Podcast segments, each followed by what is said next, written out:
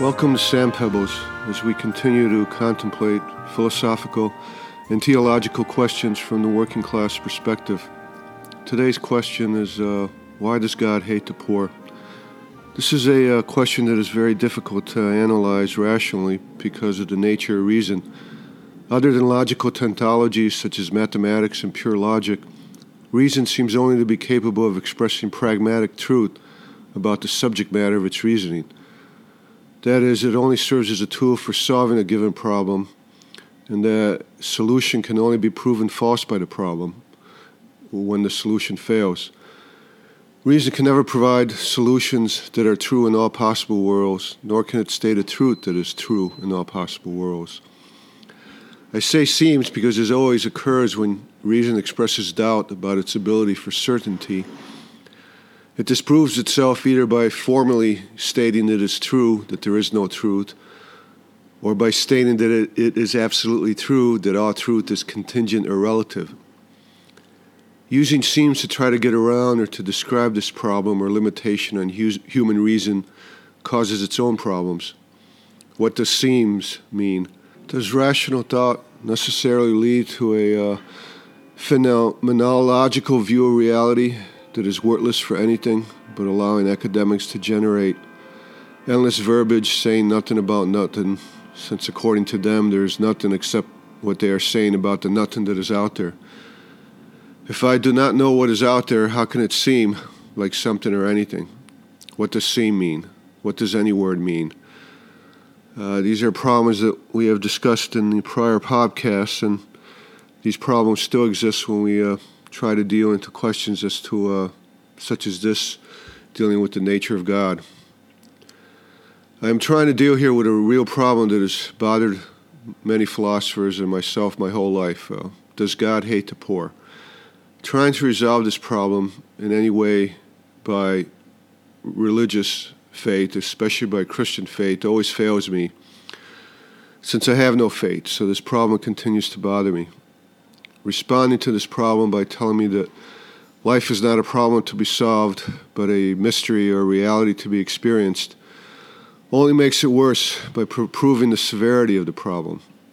Why are there some people in life who have enough time on their hands and the opportunity not only to sit around and abstractly come up with bullshit such as this, but they also have the motive, opportunity, and ability to then go around and, uh, if not lecture, at least profess to others that life should be a mystery or what life should be, why the majority of the world, including myself, is simply trying to survive and responding on a daily basis to problems and situations trying to destroy that survival. Sure, telling the poor that they should be poor in spirit as well as poor materially would solve their spiritual suffering, if not their physical suffering.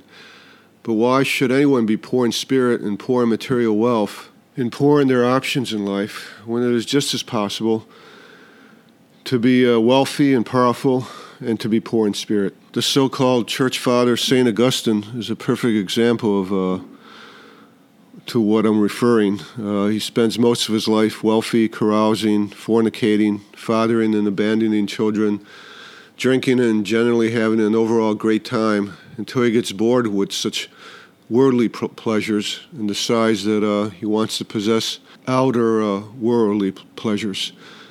So he decides to be saved by belief in Jesus Christ. And now, with the certainty of eternal life in heaven, he goes around lecturing to others to be poor and not to live life carousing, fornicating, fathering and abandoning children, uh, drinking, and generally having an overall great time.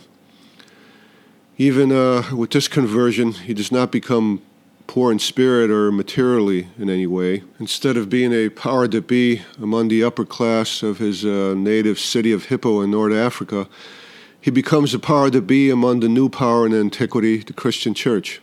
It was perfect timing. If he had stayed a rich pagan, uh, his class might have expected him to risk his life and to defend the city against the barbarian Vandals coming to destroy them. Barbarian, that's a word used to describe ambitious poor people that are trying to become rich. Instead, by converting and becoming a church father, he avoided this personal and economic risk because the Vandals re- respected the church church property, and uh, its ministers. The rich always get away with such hypocrisy. President George W. Bush is a great modern example.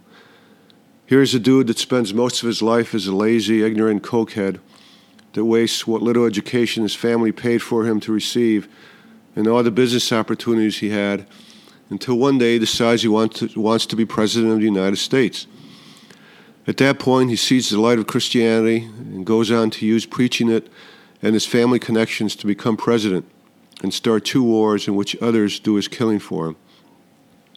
I am fully aware that by making such complaints that I come off as greedy, whiny, and spiteful, as the poor usually do when complaining about their lot in life, unless they have reached the point of complete uh, dis- depression, desperation, or starving in the street, at which point they become a temporary object of pity and charity for the rich. If the poor, either materially or in spirit, try to fight their way out of hopelessness and material pro- poverty, they are considered greedy and spiteful barbarians again, unlike the rich and powerful whose greed, ambition, and aggressive competitiveness are the forces that make the economic world throughout history be sustainable and evolve, regardless of whether you call it barter, mercantilism, imperialism, capitalism, or whatever the present day economicism may be. My intent here is not to complain about this problem. Such would be a waste and equivalent to complaining about it becoming dark at night.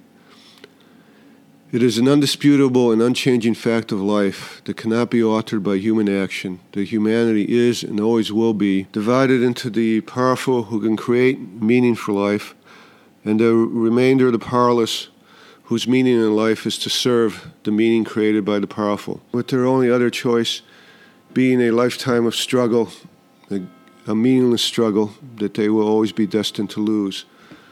The details of this division in human nature were best described by George Orwell in his book 1984, which I will discuss in my next podcast.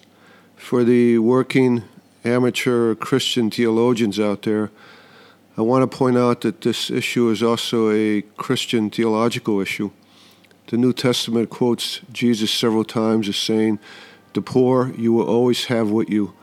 Matthew 26:11, Mark 14:7, and John 12:8. So this is not only a, a, philosophical issue, but also a significant theolo- theological issue that we will continue in the next podcast.